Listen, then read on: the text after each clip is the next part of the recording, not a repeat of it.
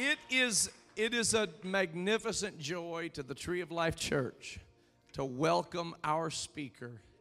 And we're so excited to have with us today the great ministry of Brother Lawami Diaz. We were calculating today that this is his sixth this is his sixth New Year's Eve service that he has preached at the Tree of Life Church. Amen. Amen. We had a, a, a, different speaker a couple of times, and, and last year he had COVID. And, uh, but outside of those times, he has preached our New Year's Eve service. Tonight will be the sixth time that he has preached our New Year's service. Of course, he has preached uh, here many times beyond those, those New Year's Eve services, but God always gives him a word for the Tree of Life Church. Uh, Brother Diaz, I'll never forget the message you preached in the year 2020 when we were having such a uh, just such a, a crazy year and I'll never forget him preaching in our New Year's Eve service. Praise God in the sanctuary. He brought us all back together with that great message. And we're so thankful. We love Brother Diaz. We love Micah and Caleb. And we're so happy that Micah is able to be here tonight. God bless him. We love these young men. And Brother Caleb is not able to be here uh, because he has obligations back home in California. Brother Diaz is pastoring in Inland Empire, California, just outside of Los Angeles, and Vertical Church is in revival. I mean, full blown revival. And we're so thankful for that. And Brother Mike and Brother Caleb are heavily invested in the work of the Lord in their church there in Inland Empire. And uh, we're so thankful for what God is doing. And we're thankful to our friend that he would make time for us to be with us on this weekend. He'll be here tomorrow. And, and I need to tell you, tomorrow we're going to start at 1 o'clock. 1 o'clock. I'm so glad I said something about that. That is a good thing. But if you get here at 11, if you forget, just, just pray and get everything warmed up for us. Amen. But tomorrow at 1 o'clock, Brother Diaz will be preaching tomorrow on New Year's Day. And tonight he's going to bring forth the word of the Lord. Without further ado, could you welcome our dear friend and brother, Brother Lawami Diaz? God bless him in Jesus' name. Praise the Lord, everybody. Would you clap your hands unto the Lord all over this building? Come on, clap your hands all over this building. Amen. For the Lord is good and his mercy endureth forever. Bless the name of the Lord. How good it is to be in the house of the Lord this evening and to worship with all of you. Y'all, let me say 2022 has been such a blessing. Amen. Uh, my personal life and uh, my boy's life, and the Lord allowed us to go into the Inland Empire, a city called Moreno Valley, right outside of Riverside, California. And we are uh, uh, pastoring. Man, I had no idea that I would be pastoring, uh, but God has been so good. Just about uh, three weeks ago, we baptized nine people in the precious name of Jesus Christ. Amen. Amen. And God has been so good. uh, we got there uh, in June, uh, July 31st. We launched our. Uh, we had a, a, little core group that was with us, and July 31st we launched our first service as Vertical Church. And uh, since July 31st, we have added 11 new families into our sanctuary. Amen. Into our congregation. Amen. So God has been really, really good. Just uh, uh, and we're getting all sorts of testimonies.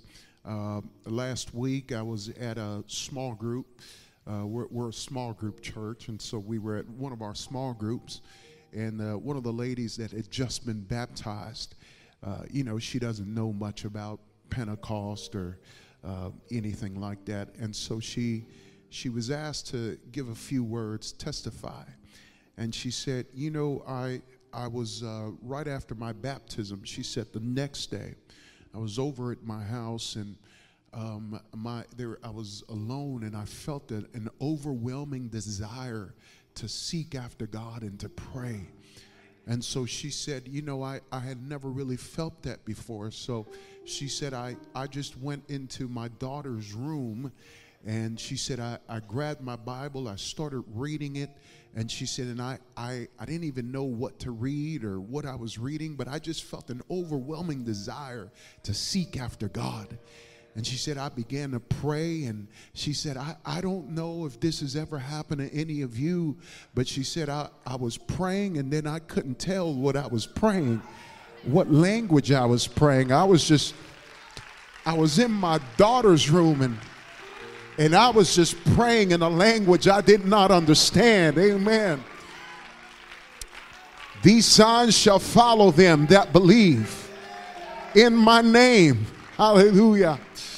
And I am uh, I am so ecstatic about what God is doing in our midst. So I pray that you pray with us um, as we uh, get this thing going in Jesus' name. Amen. And that God would give us the ability and the power and the anointing for the task at hand. Amen.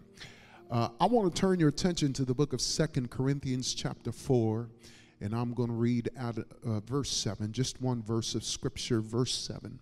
2 Corinthians chapter 4 and verse 7. And uh, one of the prayers that I had always prayed since I was a kid, I said, Lord, whatever church I pastor, I just I just have one one stipulation, whatever church I pastor, those women better cook And uh, God has answered every single one of my prayers. Every single week, Lord have mercy. It's a 99% Mexican church. And um, by the time I come back next year, y'all are, you're going to think I'm a black Saint Nick. Amen. Uh, because they are relentless. Every single week, we get all sorts of good stuff. Amen. And, and so I'm just so, we're so blessed, so blessed. I've had tamales the last two months just filling my fridge. Amen. Just, just, just a great blessing. Second Corinthians chapter 4 and verse 7 and uh, you read out of the King James. I'm going to be a little backslidden and read out of the New King James here this evening. The Bible reads as so in the name of Jesus Christ. But we have this treasure in earthen vessels, that the excellency of the power may be of God and not of ourselves. We have this treasure in earthen vessels that the excellency of the power may be of God and not of ourselves. Tonight, I simply want to speak to you on the, the subject of the glorious call of an earthen vessel. The glorious call of an earthen vessel. Father, we praise you, we magnify you, we seek after you, we love you with every single ounce of our being. And we thank God for everything that you have provided this year, everything you've done, even, even the valleys, even the valleys. We thank you for them. Um, you've been good. You know exactly what road we take. And as we say goodbye to this one year and we start out, we endeavor to go into this next year, I pray that you bring a fresh anointing and a fresh understanding of our true call in this life. We are here to serve you. We are here to serve your purposes. We are here for your ultimate will, and we will bless your name for it. In Jesus' name, we pray. Amen and amen. God bless you, everybody, and you may be seated. Ironically, every single New Year that we come, or, or New Year's Eve, it is freezing in uh, Cincinnati. And so, uh, you know, since my blood has thinned out in California, I brought the biggest coat. I, I never. I never bring a coat. I never bring a coat. I never. I brought a scarf. I brought a coat. I was ready, and uh, you guys are warmer than we are. Amen. So enjoy it. Amen. It has been said that the Roman Empire could not function without olive oil. Olive oil. Olive oil was uh, used for, for baths, it was used for religious and civil ceremonies, it was used for cooking, it was used for cosmetics, and uh, it was also used for lamps and medicine. Olive oil was basically uh, everything to the Roman Empire. For decades, olive oil was brought from southern Spain and North Africa, and it was exported to Rome in large earthenware jars called amphorae. Amphorae. Now, these earthenware vessels were, were so cheap, the amphorae were so cheap, that after they were emptied of all the olive oil, it was not worth returning them to Spain. It was much cheaper just to dispose of them. And so they were discarded in a specific area on the banks of the river. Over time, this area became an artificial mountain composed of broken fragments of these vessels. To this day, Mount Testaccio is a hill on the banks of the Tiber River in Rome, and it contains all the clay fragments of the amphorae that arrived at the port in ancient Rome. The fragments of approximately 25 million amphorae are what created this gigantic mountain of waste. See, for the Roman Empire, ignoring the amphorae was much cheaper than trying to recycle them. So they simply piled them up on what is now called Mount Testaccio, a waste mountain, a mountain full of these unusable fragments. In the ancient world, the value of the vessel, the value of these vessels, was not in their beauty, but rather in their content. The vessels enjoyed no inherent value outside of the oil that they contained. It was that, it was what was inside the jars that made them valuable. Ladies and gentlemen, it was exactly these types of earthen vessels that Paul was talking about when he said that we have this treasure in earthen vessels. And for those of you who have not yet grasped it, you, dear brother and dear sister, are not the treasure. You, with all due respect, are the earthen vessel. And in this passage of scripture, there is a striking contrast. A striking contrast between the shining glory of God in the face of Jesus Christ, which is the treasure that was placed in our bodies, which are the weak and imperfect and fragile and unattractive containers by which this glorious gospel is carried and delivered to this world. We are all earthen vessels. We are all clay. The bishops and the pastors and the preachers and the ministers and superintendents and the small group leaders and assistant leaders and, and Sunday school teachers and ushers and greeters. And just in case I'm forgetting anybody here tonight, we are all clay. That's all we are earthen vessels. Clay, imperfect and weak and ugly and ordinary and useless and replaceable and common. We are all earthen vessels. If you came tonight to give yourself a, a self esteem boost, you came to the wrong service come back tomorrow. Amen.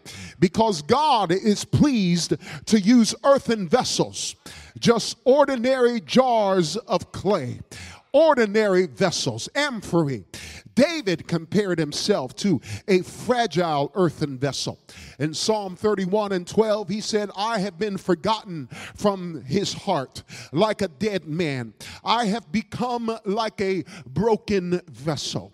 And then Isaiah also shows the fragility of an earthen vessel by describing how the tribe of Judah would be destroyed. He said in Isaiah 30 and 14, And it shall be broken as a potter's vessel is broken, which without mercy is dashed in pieces, so that among the pieces there is no potsherd to bring fire from the earth uh, or to draw water from the well. So fragile, so so weak, so common.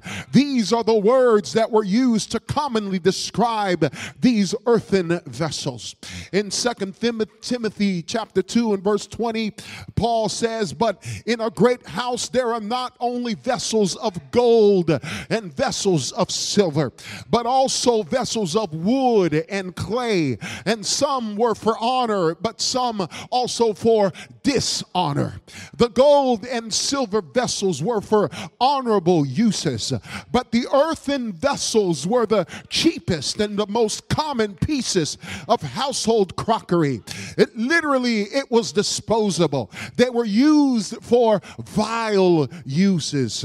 How vile was the use to which these vessels were put? Well, in Paul's time, it was not unusual for wealthy people and kings to store their gold and other valuables in these earthen vessels and then bury them, but that's not the common use of these vessels. These would, uh, that, that was not their common, the earthen vessel was more suitable for a much less honorable purpose, such as removing fecal matter and other waste from the toilet and the kitchen. This is what they used as a toilet bowl. It was, it was these vessels. That was what they used. That was one of the main uses of earthen vessels. And I don't know if you're following me, but in our text, Paul was not describing the vessels of gold and the vessels of silver. He was not comparing himself to a vessel of gold and a vessel of silver. He said he was an earthen vessel. That's what we are here tonight.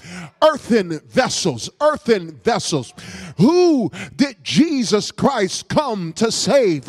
Well, I'm here to tell you, he did not come for vessels of gold and vessels of silver.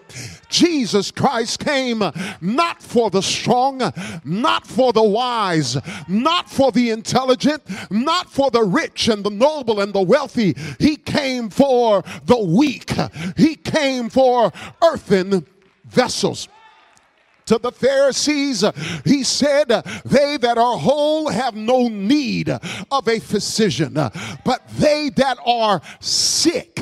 I am not come to call the righteous, I have come to call sinners, sinners unto repentance. And again, he said in Matthew chapter 9, I praise you, Father, Lord of heaven and earth, because you have hidden these things from the wise and the learned, and you've revealed them to babes, just earthen vessels.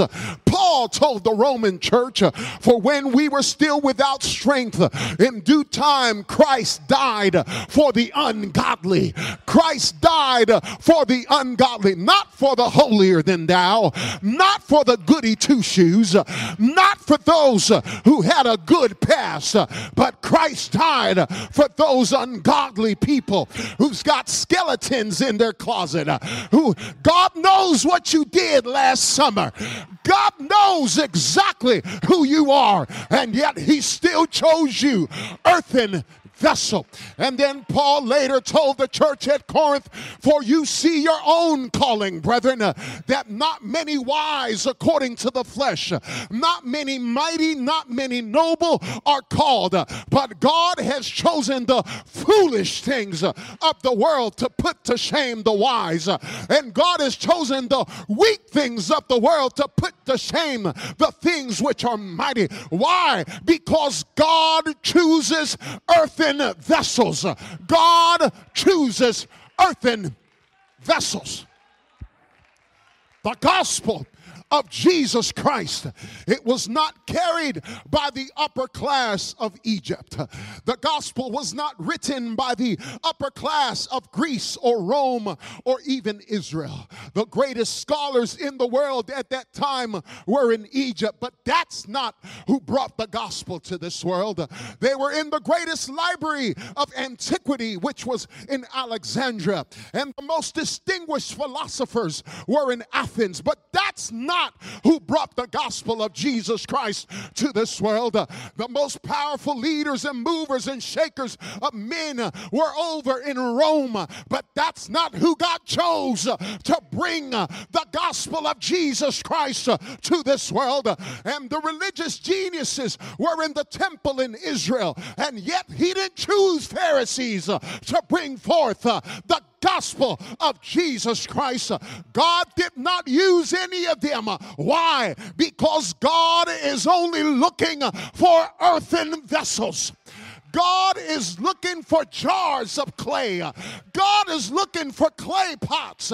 He overlooked Herodotus, the historian.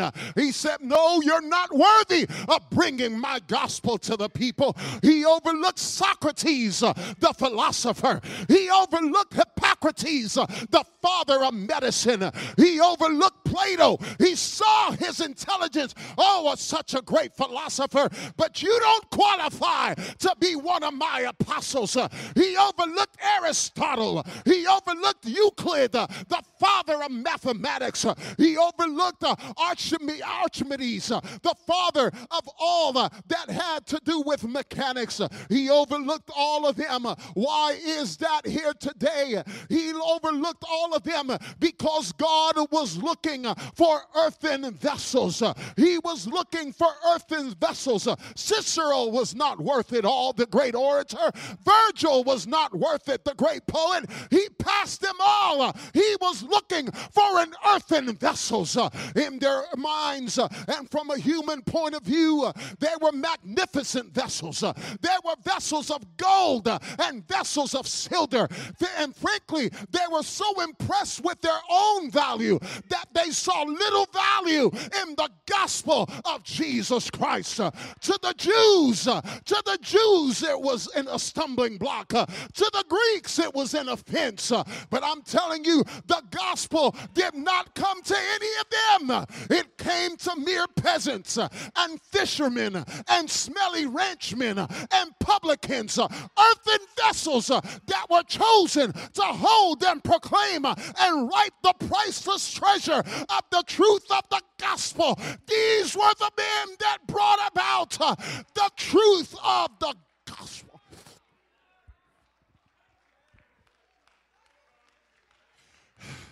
And I'm here to tell you in 2022 that for those who think they're the last beef patty in Montego Bay, can I tell you I've got news for you? For those who think that you are the last chili in Cincinnati, I've got news for you, baby. The 12 gates in the New Jerusalem do not bear the names of great philosophers. The 12 men that bear the names uh, or that have their names in the temple of the New Jerusalem Jerusalem, in the, in the, in the doors of New Jerusalem, bear the names of men who were called ignorant and unlearned men. It would do you a lot of good if you humbled yourself under the mighty hand of God.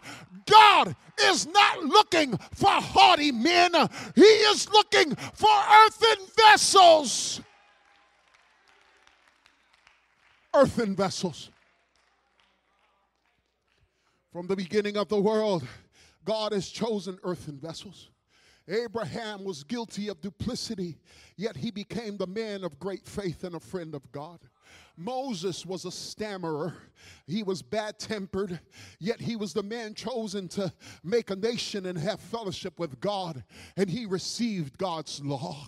David, guilty of adultery and conspiracy and murder and unfaithfulness as a husband and father, and he repented, though, became a man after God's own heart, and the one number one psalmist in all of history. And we still sing the songs of a, a past adulterer. Why? Why? Because he was a sweet singer of Israel, but most of all, he was an earthen vessel. Elijah, he was a man who fled from Jezebel, asked God to take his life.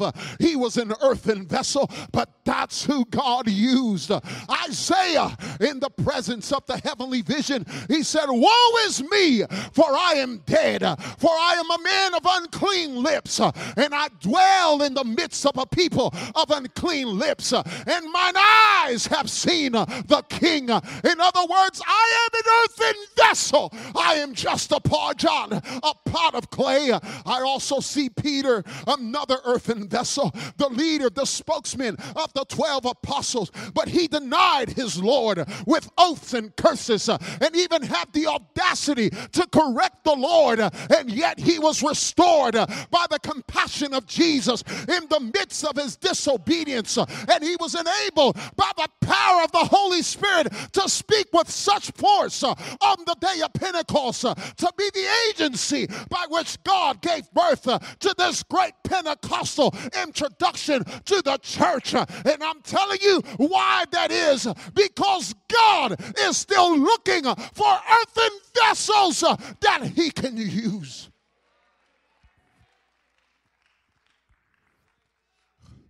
Paul, perhaps the greatest Christian the world has ever seen. Paul wrote more than half of the New Testament, was won by the Lord Himself in a personal interview, was the apostle to the Gentiles, not an apostle, the apostle to the Gentiles. Planted at least 14 churches and more, maybe more like 20 or 22, and was scourged five times by the Jews for the sake of Christ, and even stoned and left for dead.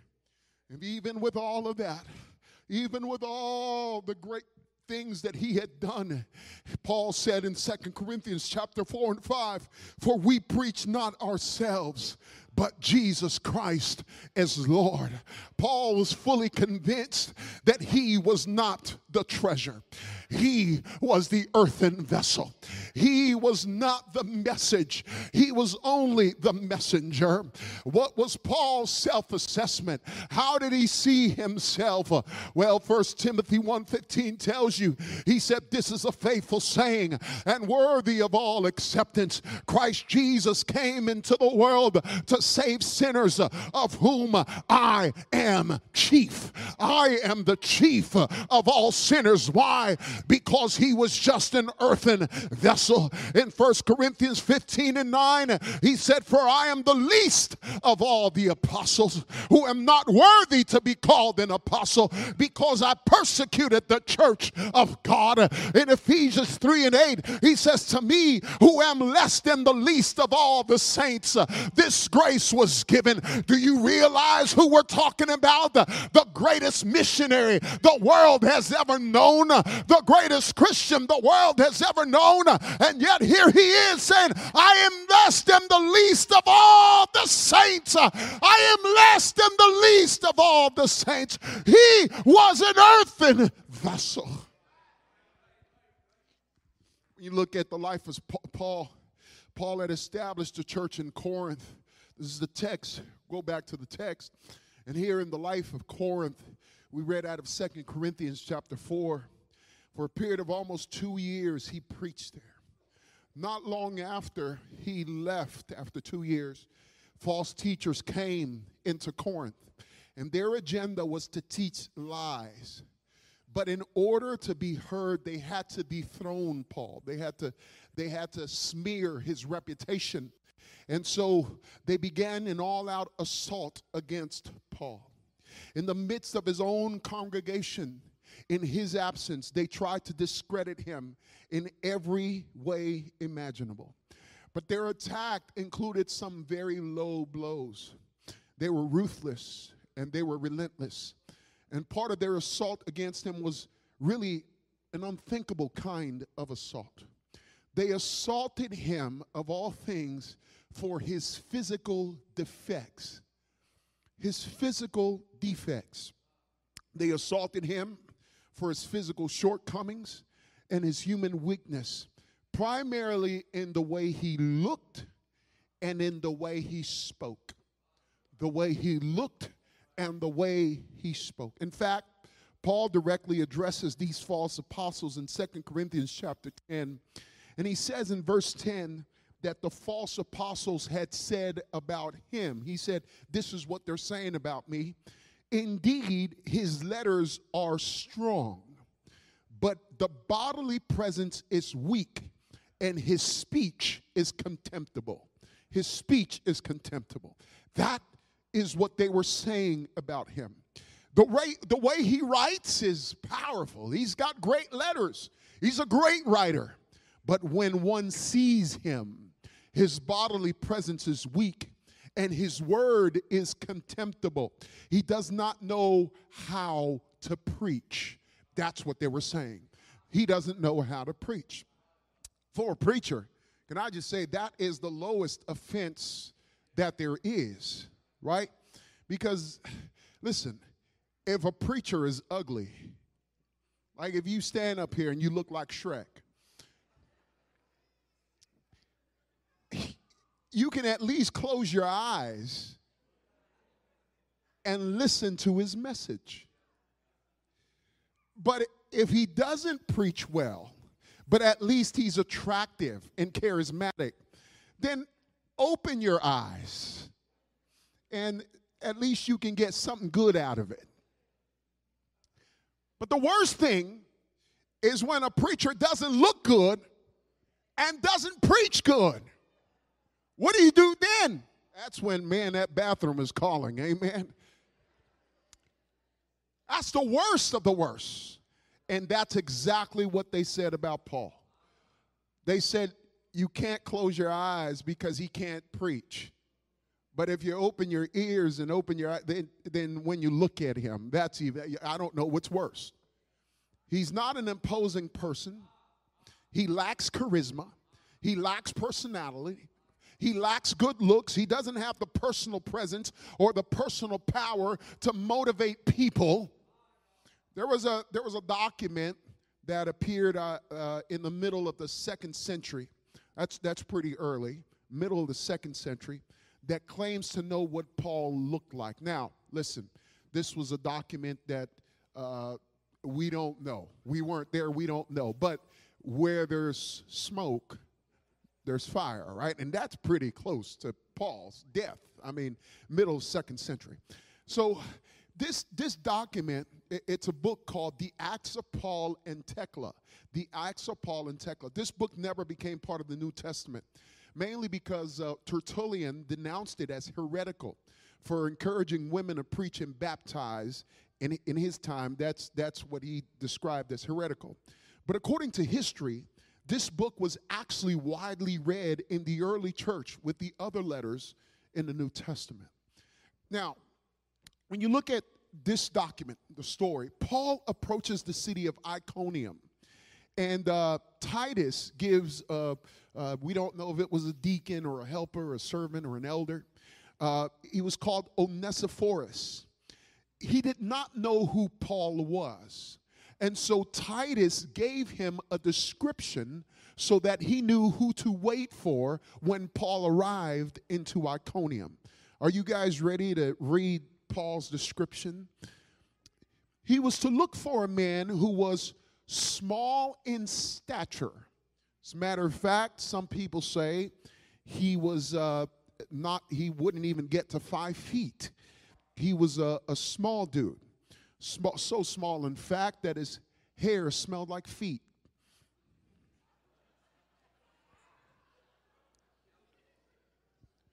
Lord have mercy. I, I think this is my last time out here, so I'll just, I'm going for broke tonight. Small in stature. It said he was bald, said he was bow legged it said he was shapely, well built, with a unibrow and a rather long nose. And then I, I love out of all those, eh, you know, these are all the descriptions. And then at the very end, it adds in there, and full of grace. You know, like full of grace. Like that really makes it better. Right? That's like when we go to Olive Garden and order the whole and order the whole shebang and then say, "Can I have a diet coke, please?" In other words, Paul would not have made the list of the world's most handsome men. This was no Brad Pitt. These false teachers who were sowing division among the church had come to the conclusion that this man had a repulsive appearance. He was nothing to look at. And the false teachers were saying the reason that Paul is rejected the reason he is not more popular and the gospel is not better heard is partly because he is a common and ordinary and unimpressive and perhaps even a deformed man. He lacks personality. He lacks stature, the charm, and whatever else it takes to influence people. There, there, there, are some biblical clues that would also make it certain that Paul's physical appearance may not have been the best at times. In Acts chapter 14, the Bible says, Then came certain Jews from Antioch and Iconium who persuaded the multitude, and having stoned Paul, dragged him out of the city, supposing him to be dead. But the disciples surrounded him, and he arose and went into the city. And the next day he went out with Barnabas watch this, to Derbe. Derbe. Now, I took the, the liberty to, to, um, to look on this, the, the, the, stoning process, because I had never done that. And I, I thought to myself, man, this would be a nice little study to kind of see what they did when they stoned people, see what, what that was. The Jewish Encyclopedia summarizes the procedure that was used when stoning an individual they would place the prisoner on a platform that was twice his height. One of the witnesses would throw, the first witness, would throw him to the ground. The first witness would throw him to the ground. Now, if the concussion, now imagine that was a platform that was about twice his height. Uh, for me, it would probably be right below that balcony, right? and, and they would throw you from that kind of platform and then you would fall. Now you were tied up, so they have no way of knowing how you would fall to the ground when you would fall. Now, if the concussion did not produce instant death, which sometimes it would, the second witness threw a heavy, heavy stone at his chest. That was called the first stone. The first stone.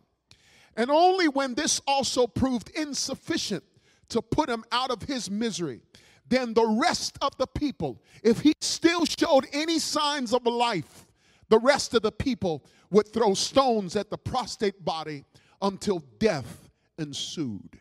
This is all in the Jewish encyclopedia.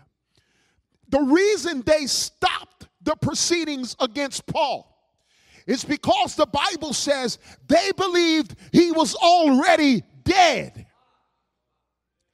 So they dragged his unconscious body out of the city to dispose of his body and the wickedness that they thought they could not live in this city. They dragged him out, and the disciples in this city surrounded him, perhaps so that no one would see that he had actually survived. Or perhaps they surrounded him in order to pray him back to life. We don't know, the text doesn't tell us, but they surrounded him. And when he came back to himself, they snuck him in back into the city. What, I want you to notice here is that the Bible says that the next day, the very next day after he went through this ordeal, he went out with Barnabas to Derbe. Derbe. Now, if you look at Derbe, you'll notice Derbe was a region in Galatia. Galatia was not a city, Galatian was a region. Galatia, uh, that's why when Paul addresses the, the Galatians, he says to the churches in Galatia, to the saints, the churches. In, the letter written by Paul to the Galatians was not written to a particular church, but to several churches in the region of Galatia. One of those churches was the church surely in Derbe, because Derbe was in the region of Galatia where Paul came to preach the gospel to them because read Acts it says he came to preach the gospel to them because of a physical illness. We do not know exactly what weakness is in his body, but it makes me speculate something here as I read the text. Look at what he writes to them in Galatians chapter 4, verse 13 and 14. Paul tells the churches of Galatia, For you know that because of an infirmity of the body, I preached the gospel to you at the beginning. Verse 14, and you did not despise me or reject me because of the trial I had in my body. But you received me as an angel of God, even as Christ Jesus. He said, You did not despise me. I, I, almost, I almost speculate here today. How precious is that? That most likely here he was talking about how he came into Derbe. Could you imagine thrown from a platform that was twice his height and someone had dropped a heavy stone upon his chest and the people stoned him to death until he was unconscious? Could you imagine the scars? Could you imagine how he walked into Derbe on the next day? He couldn't run from his assailants, but he had to walk for miles to get there. He was sore, he was scarred, he was swollen, he was unrecognizable. Who knows what his body looked like at the moment? But Paul tells them here, Thank you for not throwing me away because of the trial I had in my body. Thank you for not casting me out. Thank you for treating me with respect and receiving me with honor. You treated me as you would have treated an angel, even though I have this severe trial in my body. Do you imagine being whipped five times by Roman soldiers, receiving 39 slashes, lashes uh, in his back, 39 lashes in his back, five different times. Could you imagine the scars on the body of old Paul? Could you imagine what he looked like for Christ's name's sake? And here we are in 2022 talking about the persecution of the American church. Friends, you don't know what persecution is. We that drink on our Starbucks coffee in the sanctuary and sit under great technology and, and modern decor, we don't know what persecution and sacrifices are. We don't know any of that. Could you imagine that this same Apostle Paul, after suffering all of those things, he still said that I may know him in the power of his resurrection and in the fellowship his sufferings? He was saying, Oh, I still don't know enough about the sufferings of Christ after all that he had gone through, but he's still the desire of his soul is, I still want to know more. How much more can I suffer for his name's sake? But not only was his physical appearance unimpressive, but he was maligned also as a preacher. They belittled his ability to speak. And Paul admits this in 1 Corinthians chapter 2 and verse 3, where he says, I was with you in weakness and in fear and in much trembling. And in much trembling. And if you read the context of this, just go two verses back and you will notice what the context was. He says, I came not with excellency of speech or of wisdom I came not with excellency of speech or of wisdom. He was talking to the great Corinthian philosophers who knew how to deliver a great discourse and a great sermon. He was talking to the great people of Greece who understood what it meant to get at the Areopagus, Areopagus and, and speak according to what God had, or eh, according to what they had studied, the philosophy that they had studied. And then he said, I came not with excellency of speech or wisdom. What a comfort to know that Paul was a little nervous before he got up to speak. So much so that he trembled, that he was aware of his shortcomings.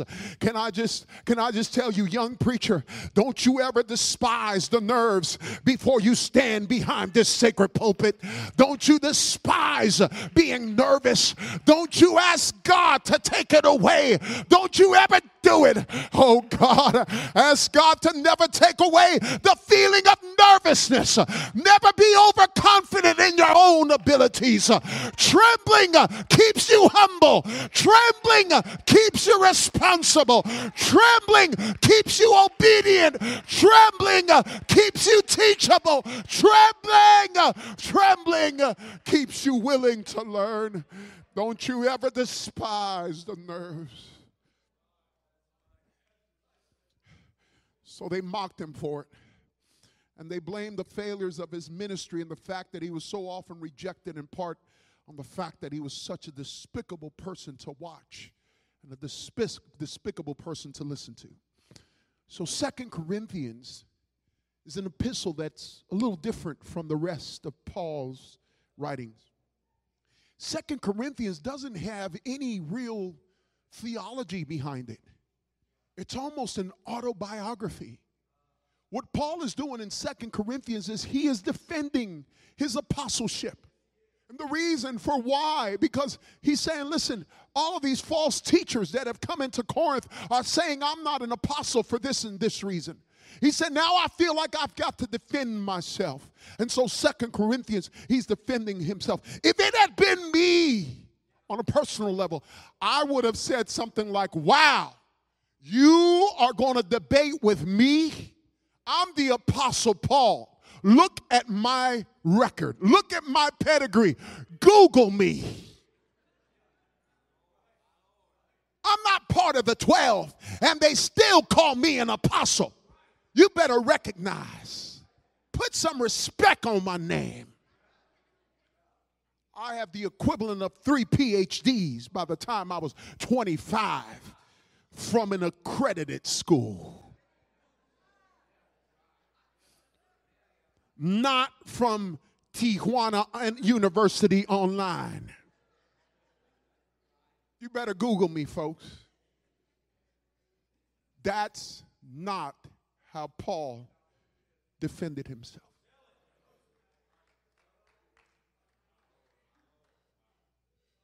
They said, Paul, what are you going to say next? Look what they're saying about you. They're saying you're weak. They're saying you're, you're unimpressive. They're saying your speech is contemptible. They're saying your body is deformed. They're saying you don't qualify for this. What are you going to say about all of it? And this was Paul's response. He said, It's true. Everything they're saying about me is true. I can't fake it. I can't hide. You see me. You hear me. It's true. Paul was aware that the glory and the majesty and the wonder of the new covenant, that the glory of God revealed in the face of Jesus Christ was in this case packaged in a common, humble, frail, imperfect messenger. And that is why he says in verse 7 we have a treasure in earthen vessels. His greatest defense was to say, Hi am an earthen vessel. You found me out. And isn't that what you are? Isn't that what we all are? Isn't that what my ministry is? We need a revival of saints who are well aware of their own weakness. We need a revival of saints who know this new building we are building is not to make our own name but so the name of Jesus Christ will be magnified in the city of Cincinnati through the ordinary means of earthen vessels. People of no renown, people of no human resources, people of no financial recourses, and yet God has chosen earthen vessels to bring about his name in this region. Why? Because God has given you a glorious call, an earthen vessel. So I speak to all earthen vessels here tonight. Arise, ye blessed earthen vessels. Arise, vessels of clay. Arise, people of divorce and bankruptcy and wheelchairs and elderly and the poor and the illiterate and foreigners and sick and depressed and dysfunctional families. Arise, earthen vessels. God has given you a glorious call. And that glorious call is not the value that is inherently in yourself, it is the treasure of the gospel that He has placed in here your weakness is the perfect dark background that God was looking for so that his glory would shine through you.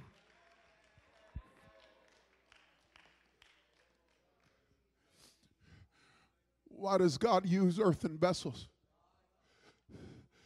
So that the excellency of the power may be of God and not of us. You've heard this story before, but uh, frankly, you were the first church that I felt comfortable enough to tell my testimony and my story to. And uh, thank you for that. But 10 years ago, it's been 10 years, y'all, since uh, I was uh, I was left as a single dad, full time single father. If you really want to know, you've probably, I've probably told this story to you before, but I'll say it for those who have never heard. But I'll never forget how it happened. It was Cinco de Mayo, 2012. I had just preached a revival and I had both my sons with me. They would often come to me. We lived in Phoenix because we would go down, we had season passes to Disneyland. And so when I'd preach out in uh, LA, I would drive so that they could come with me and they uh, don't tell anyone I said this, but I'd let them play hooky from school and we'd go and we'd go to Disneyland every day that I was there. And pa- pastor didn't know it. He thought I was back in a hotel praying and speaking in tongues. I was over at, in the Tower of Terror eating churros and turkey legs and funnel cake. And, uh, and then we'd get cleaned up and go have revival at night.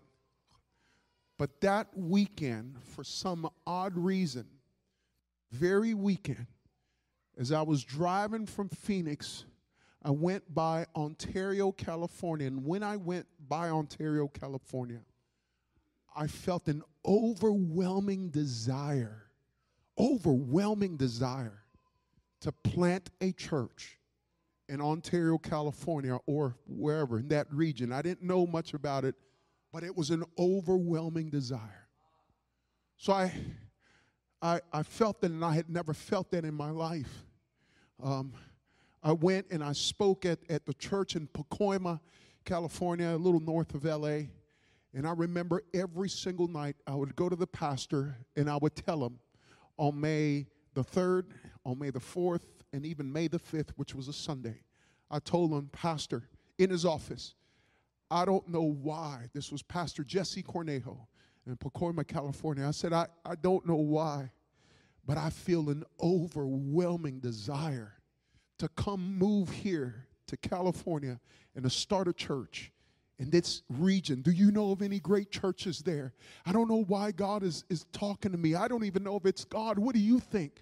And, and he would say, Man, we really need a good church in that area. And he would encourage me. He said, Pray about it, and I'm going to be with you. Let, I'm going to help you in whatever way that I can, but pray about it. Let's pray about it together. And the next night, preached. After we preached, God in his office, and I said, Pastor, it hasn't left me alone. I remember being at Disneyland while my boys were having a great time, but all I could think about was, man, God is calling me to pastor here in this area. And I began to research on my phone what's, what's the population in certain area, what's the demographic, how would we fit, how would my family fit, uh, what kind of people live there, what are the homes like, and the prices, and, and what, what, what, uh, what churches are already in the area, who would I have to contact? There was an overwhelming desire in me to know more and more about it. And on that Sunday before I left that service, that, that church, I remember again I sat in the office and I said, Pastor,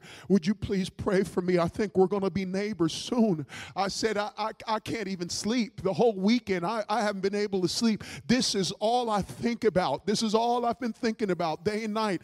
I think God is really calling me to come out. And he said, Brother, I'm going to pray with you. You know what? He said, I feel this in my spirit as well. I'm going to pray, and I believe that God is going to see this through. And we're going to pray, and, and soon we'll be neighbors. And you talk to me. And he said, We're going to help you out. Whatever we can do, we're going to help you to come forth. So I, I got in my car with both my sons, and we started heading back uh, towards Phoenix. And as I'm heading back towards Phoenix for the first time, I felt like I need to tell my wife about what I'm doing here. So I called on my way back and I said, Hey, babe, I said, Can I tell you, I don't know why, but the last three days I haven't been able to sleep.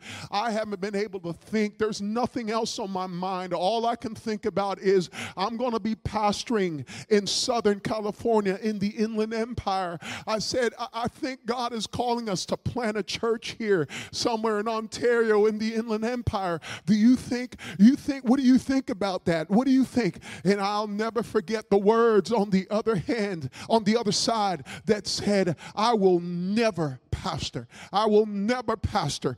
And, and I said, What do you mean? We, we've grown up in this. This is, this is what we've been groomed for. What do you mean? I, I said, I feel like God is talking to me. And you know what? It, it went from thinking that I was about to go pastor and plant this church, and God was calling me to a mock, mock, mock. Not only are you not going to go pastor, but the next words were, I've been meaning to talk to you about some things. And one of those things is, I don't think I can live this life anymore. I'm so sorry, but I'm so tired of the duplicity. I'm tired of hiding. I'm tired of it. I've got to go in a different direction. I, I said, What do you mean? No, no, no. I, I just, I have, I'm, I've got to go in. A, I'm a different person now. I'll never forget when I finally got home, I couldn't talk. I was still so shocked. And then the next day, I didn't talk all day. We didn't talk all day until the next day, 6th of May, that Monday night, when we began to talk again. And on that day, she said again, reiterated, I am so sorry, but I cannot do this with you. I cannot do this. I begged, I cried, I wept, I tried. I, for the next several days, I, I tried, I emailed, I, I, I, I was so out of it. I just did not know what to do. But no, long story short, what did I, I thought God has spoken to me. And here I was, nothing to show for it, alone. I was depressed. Y'all, I was severely depressed. I was depressed so much. I remember in the weeks to come, I went to a church in uh, New Mexico. And while I was in New Mexico, while I was speaking, no one, no one knew what was going on, not my parents, not my family, no one knew what was going on. While I was speaking behind the pulpit, I remember having a breakdown of some sort. I, I, I can only describe it. I don't know. I'm, I'm, guessing it was a panic attack, but I began to have a breakdown and I could not breathe. And I'm trying to speak. This is before I begin to preach. I'm, I'm giving my preliminaries and I cannot breathe. And all I could do, because I thought I was having a heart attack, all I could do was put my hand in my, uh, or my head in my hand uh, on the pulpit. And I just began to shake. I mean, just began to shake, convulsing. And I could not breathe. I thought I was going to pass out. Can I tell you, thank the good Lord we're Pentecostal because as soon as I started shaking, that place went to town. When I tell you it was the greatest message I've never preached. I had preached there countless times, and afterwards the pastor was like, That's the greatest I've ever seen your ministry. I mean, people were getting the Holy Ghost while I was dying. People were getting the Holy Ghost. I was under all sorts of stress. I never understood it. For years, I always went back to it and I thought, why? Would God even begin to work in my mind and in my head about this place if He had no no real vision for it. Why, why would I be awakened to the possibility? That's, that's kind of mean. And then I begin to doubt my own self. Could I even, did I even hear right? Do I even know what the voice of God sounds like? I began to question my own self in all of this. It wasn't until uh, June the 12th, June the 12th, I was installed as pastor, just a small group that was there. But I was installed as pastor, and as I was being installed, it, it had not resonated with me. As I was being installed, I remembered 10 years, a whole decade ago, I called you to the Inland Empire to come and plant a church. You remember that? Here I was at the altar. I remember I was kneeling and they were praying for me, and this is all I could hear. I called you 10 years ago. Do you remember that? Right to this place. And I said, Lord, why did it take you 10 years of my life, 10 years to bring me here? And this is what I felt the Holy Ghost tell me on that day. I called you 10 years ago, but I could not use you. Because at the time, you still thought you were a vessel of gold and of silver. This would have been about you and your great ministry and your great power and your great intelligence, you were not ready. I had to drag you through the mud. I had to remind you you're an earthen vessel. You're just a jar of clay. You're here today and tomorrow you're gone. I am still the potter. I didn't call you so you can get glory to yourself. I called you so that the excellency of the power may be of God and not of men. I called you so that I can get glory out of this church.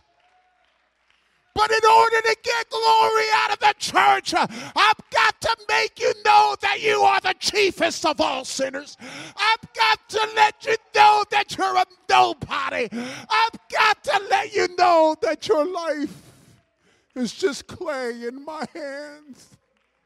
You're an earthen vessel. You're an earthen vessel. 2023, I'm calling all earthen vessels. You who have gone through trial and tribulation, the Lord is giving you a glorious call. The Lord is calling on you, earthen vessel. You who have experienced heartbreak and disease and illness uh, and divorce and bankruptcy. You, the Lord is calling on you. Come on, 2023. I had to drag you so that you realize you are just an earthen vessel.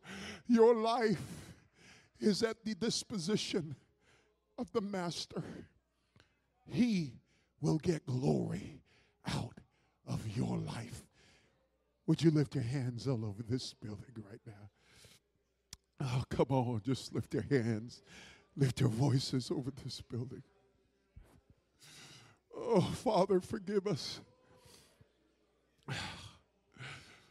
Father, forgive us.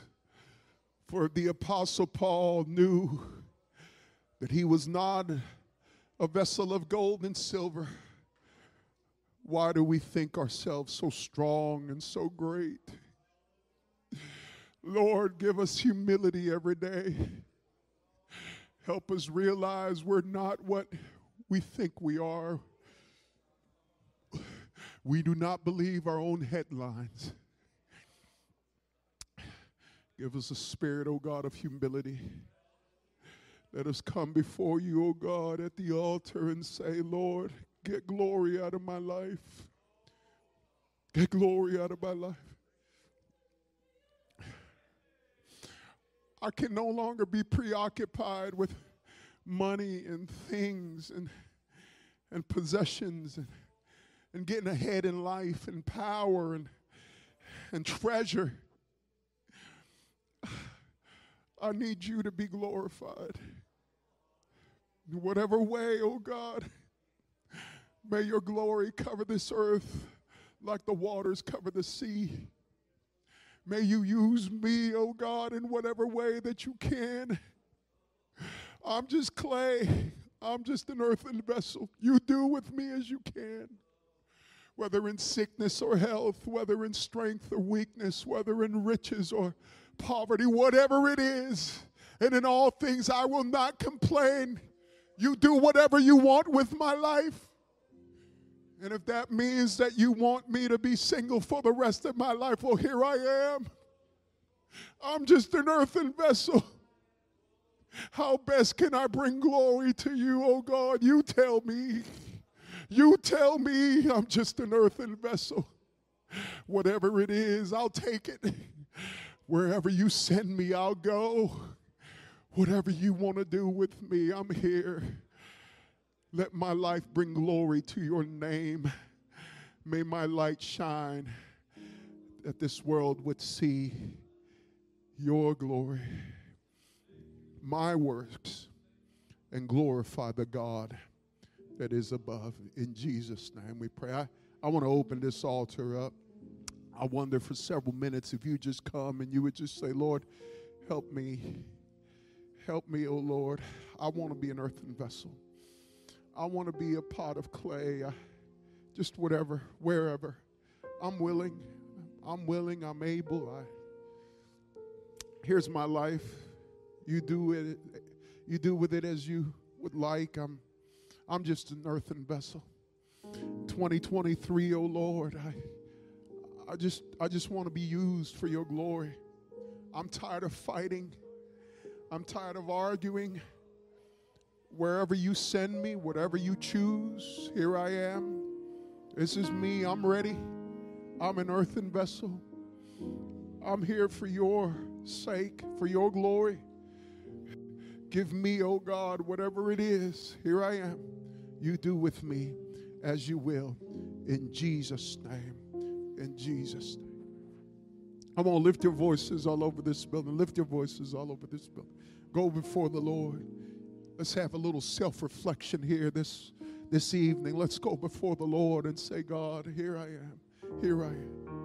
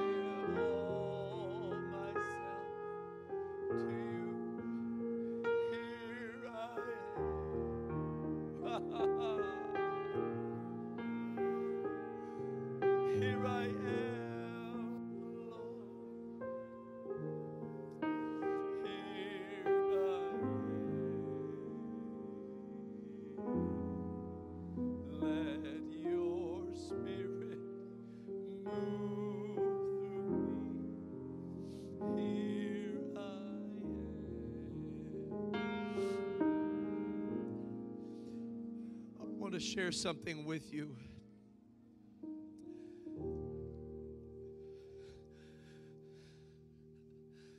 I had an experience with God.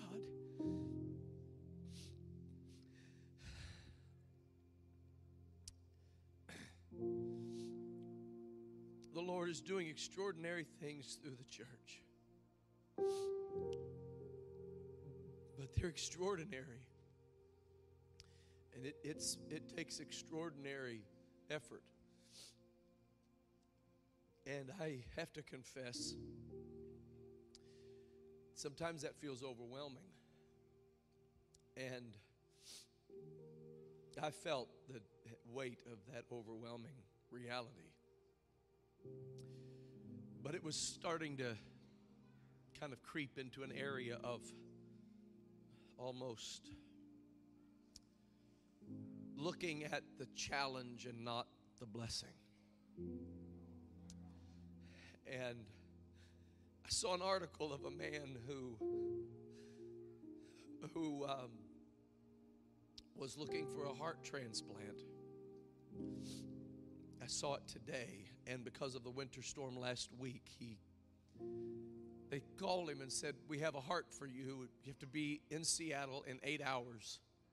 He got on the plane, was sitting on the plane, was four hours in flight, and they had to divert the plane because of the winter storm. And he missed the opportunity to have a heart transplant. He's in his late 50s, he's had six heart bypasses. It was utterly devastating to him and his family. And as I read that article, I, I felt so convicted. Dare I not recognize how blessed we are? Some of the challenges people face. How dare I look at any challenge that God has so empowered us to face and get caught up in seeing the challenge. And as Brother Diaz preached tonight, I felt the Lord speak to me. And this is what he said to me. He said, The devil was laying a snare of ingratitude for you. He was trying to make you unthankful by diverting your attention to all of the challenges. And if you're unthankful, I have to humble you. The devil wanted to see that happen. He was laying a snare, and God just showed me the snare of ingratitude tonight through the word of the Lord. Some of the most gracious words the word of God ever gave us, Brother Diaz spoke them tonight. Humble yourselves under the mighty hand of God. It is the safest place to be. Lord, forgive me for any unthankful thought. Forgive me, God, for any negligence concerning giving you praise for all the blessings, for even the challenges are just blessings in disguise.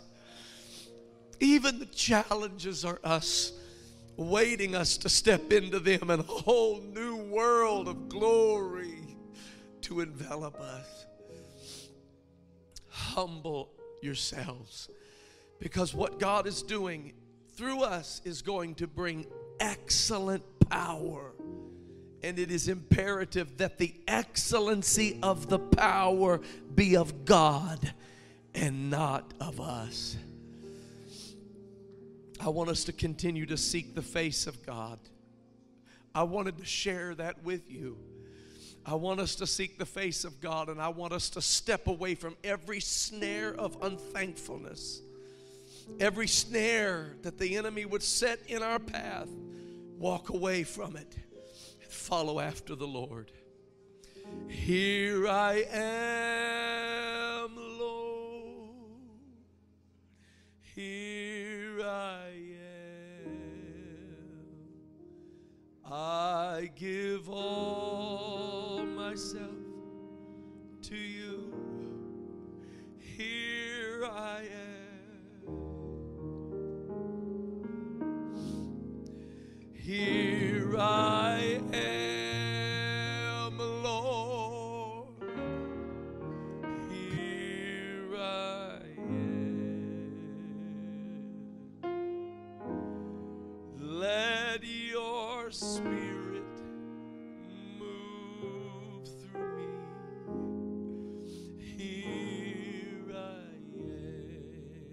Sing it together and seek his face today. Here I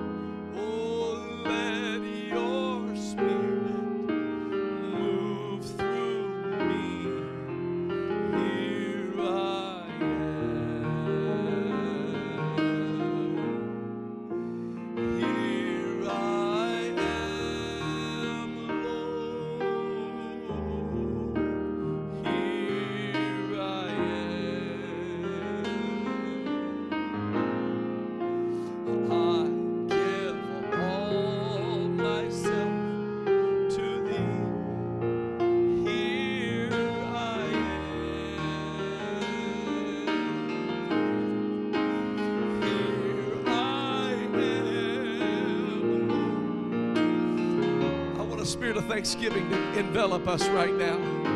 I want us to thank God for every mile of this journey right now. Come on, all across this house. We're stepping into the thanksgiving of God. Here's what happens when you're thankful you enter into his gates with thanksgiving, and you enter into his courts with praise.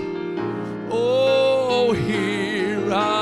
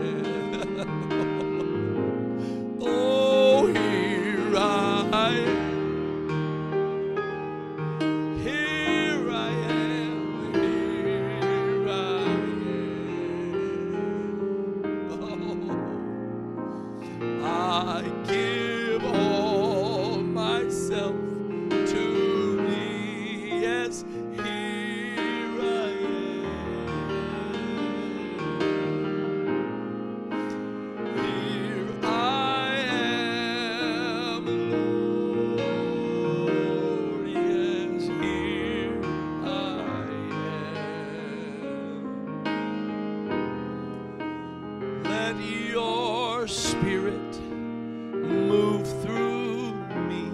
Oh, I feel the Holy Ghost. Hallelujah. The Holy Ghost is moving in this house. The Holy Ghost is moving in this place. Just step into it right now. Oh, here I am. Here I am.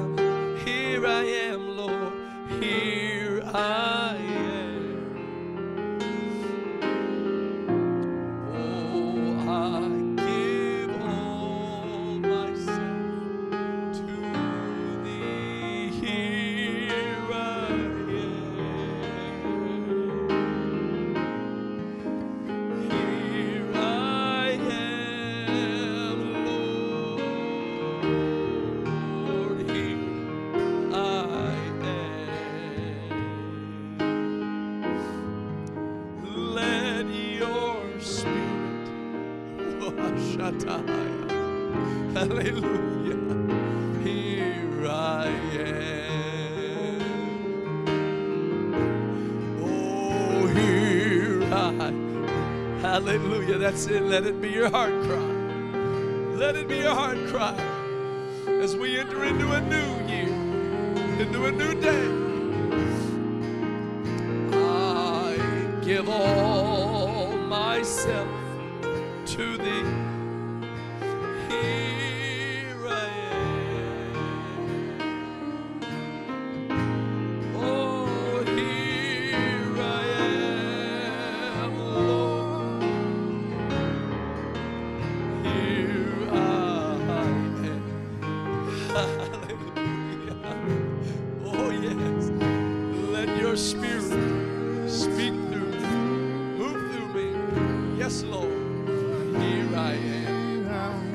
everybody who believes you've heard from God, but it's not measuring up the way you thought it would. I want you to give Him praise right now.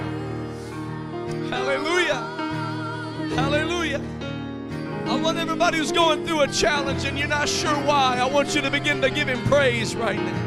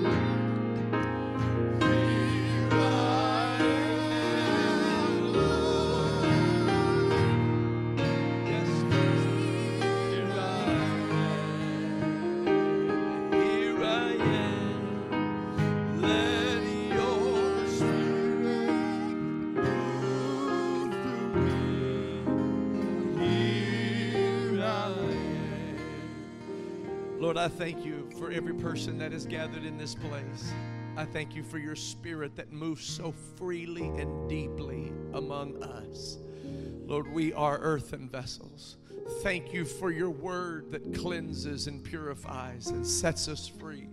Thank you for your word that reveals the innermost parts of ourselves, that we may be made whole in your sight, that we may be made whole in your presence.